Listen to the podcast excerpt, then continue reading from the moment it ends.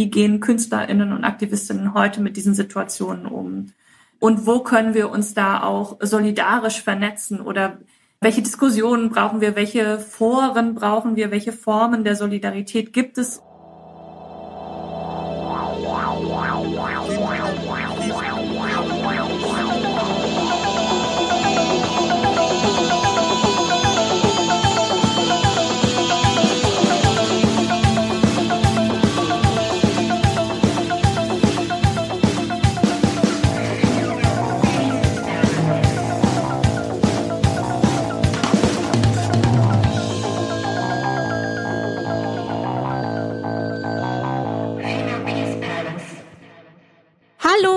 Herzlich willkommen beim Female Peace Palace Podcast. Mein Name ist Fabienne Imlinger. Ich habe heute zwei Gäste eingeladen, nämlich Olivia Ebert von den Münchner Kammerspielen und Anke Büttner von der Monacensia, die mit mir heute über das Projekt Female Peace Palace sprechen werden. Und ich würde gerne anfangen damit, euch direkt zu fragen, wie es eigentlich zu dieser Idee dieses kooperativen Projekts gekommen ist. Das ist eine sehr gute Frage, Olivia. Wie sind wir dazu gekommen? Ich habe mir gerade überlegt, wann haben wir eigentlich hier angefangen? Das war ja vor einem guten Jahr. Aus der Female Society Idee raus. Wir hatten ja gemeinsam ein Netzwerk gegründet. Uns ging es einfach um Utopien auch irgendwie, wie man unsere Gesellschaft einfach besser gestalten kann. Und deshalb haben wir einfach dieses Netzwerk gegründet und im Rahmen dieses Netzwerks haben wir auch überlegt, wie gehen wir einfach mit Gegenwart, wie gehen wir mit Geschichte um, wie gehen wir als literarisches Gedächtnis der Stadt und als Stadttheater mit unserer Gegenwart um und eben mit dem Thema Feminismus? Und haben aber recht flott eigentlich festgestellt, dass es eigentlich eine ganz spannende Geschichte ist. Ich spreche jetzt für uns, für die Monazensia, mit äh, einem Stadttheater, das ja auch so gegenwärtig ist aber ganz anders in der Gegenwart steht als wir als Archiv, die ja auch extrem gegenwärtig sind, weil wir kartografieren ja sozusagen die Gegenwart. Und das ist ein ganz spannender Zugang, ganz spannender Blick auf die Stadt sein kann, wenn man die Zugänge überlagert. Also das Theater, das ja so körperlich ist und so unmittelbar, das ist ja eine Erfahrung und ein Zugang und auch eine Erfahrungsweise, die uns jetzt in einem Archiv einfach fehlt. Und das war einfach ein ziemlich spannender Suchprozess. Ja, eigentlich kann man das noch ergänzen, vielleicht durch ein Projekt, was es schon gab, wo es auch schon einen Austausch im Rahmen unseres Netzwerks zu gab, und zwar die Inszenierung äh, Bayerische Suffragetten von Jessica Glause, wo sie zur Münchner Frauenbewegung recherchiert hat.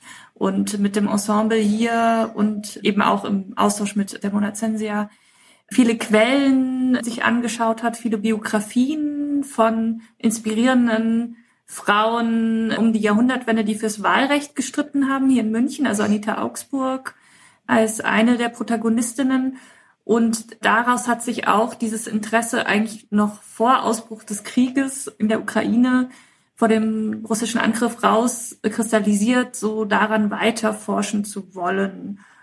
Und haben dann natürlich aber reagiert, als der Krieg begann und gesagt, ah, da müssen wir auch unbedingt jetzt unsere ukrainischen Partnerschaften mit einbeziehen, die wir als Münchner Kammerspiele jetzt schon seit zwei Jahren pflegen mit KünstlerInnen dort und haben das dort nochmal erweitert. Also ist ganz spannend natürlich durch diese Langzeitdialoge, die jetzt Kammerspiele und Monacensia und wir als Team mit Barbara Munde, Viola Hasselberg und ähm, natürlich Anke Büttner und dem Team in der Monacensia führen, dass wir auch in der Lage sind, ja, auf Prozesse zu reagieren und die Projekte immer weiter anzupassen. Ja, und auch immer wieder auf unseren Anfangspunkt eigentlich zurückkommen. Wir sprechen ja schon seit auch gut drei Jahren immer wieder. Also das ist ja wirklich eine ganz besondere Zusammenarbeit auch geworden, die jetzt einfach auch gar nicht so projektorientiert ist, sondern einfach aus einem beständigen Dialog besteht eigentlich oder Gespräch.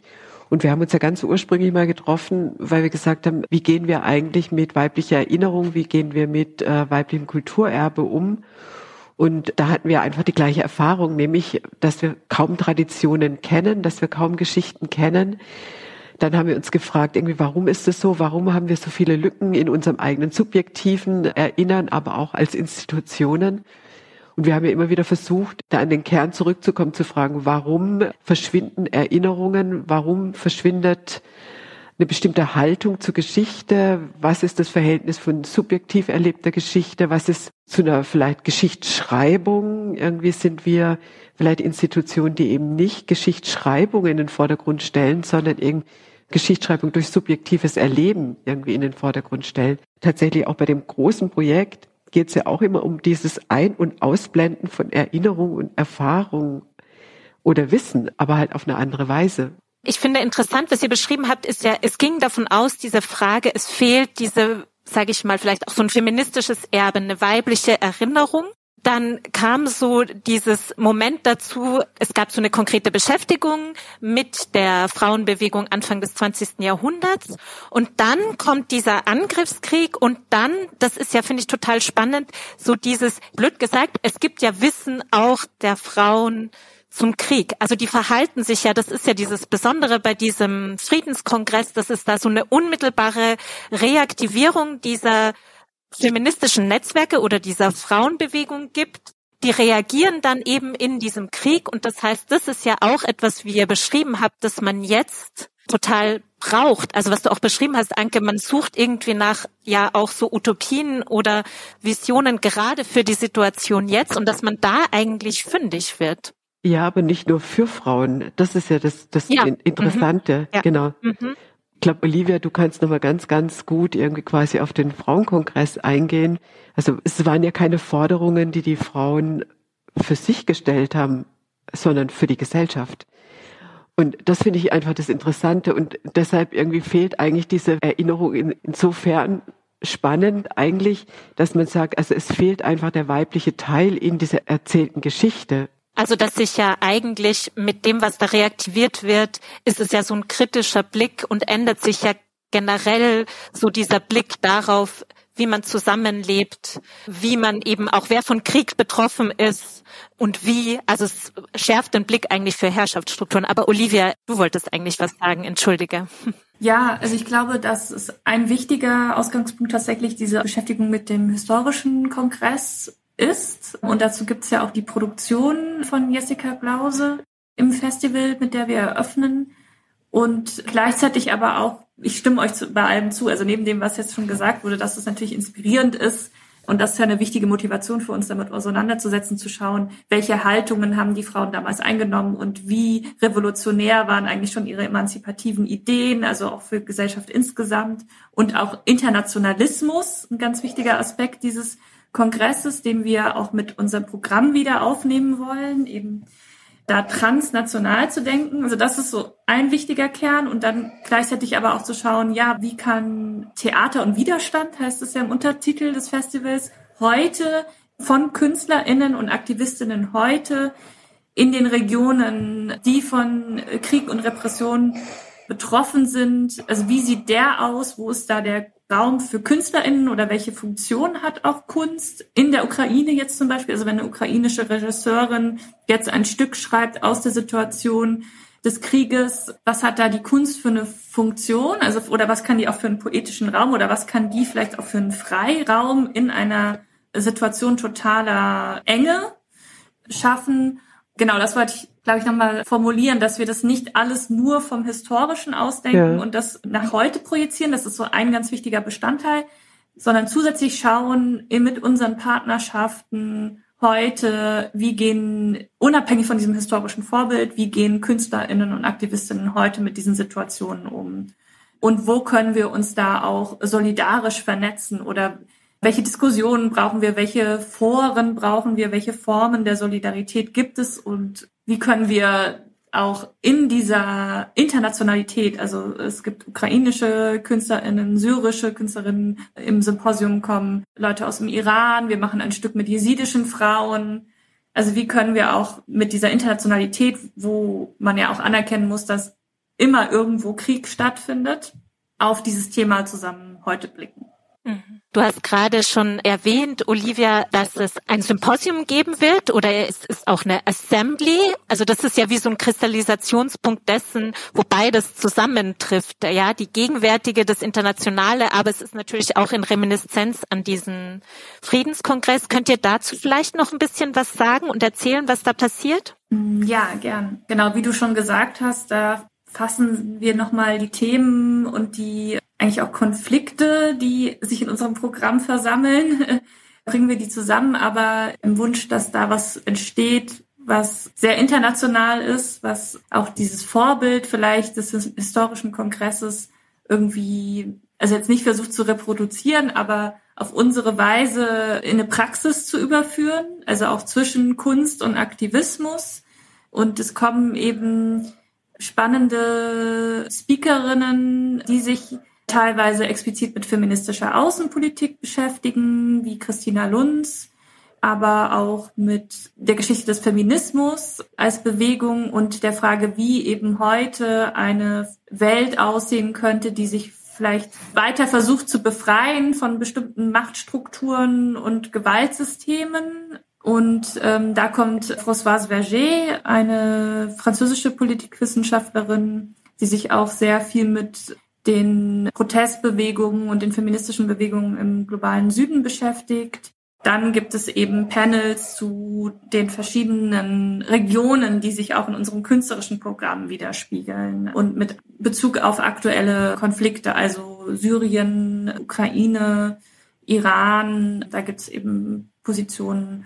Wir haben auch eine Kooperation mit dem Missy Magazin, die einen queeren Schwerpunkt setzen werden. Die ganze Versammlung wird auch ins Englische gedolmetscht und gestreamt und das wäre wirklich der Versuch, so sehr zugänglich, sehr breit Menschen zu versammeln, die sich in diesen Feldern engagieren oder dafür interessieren. Ja. Also, ich fasse zusammen. Nein.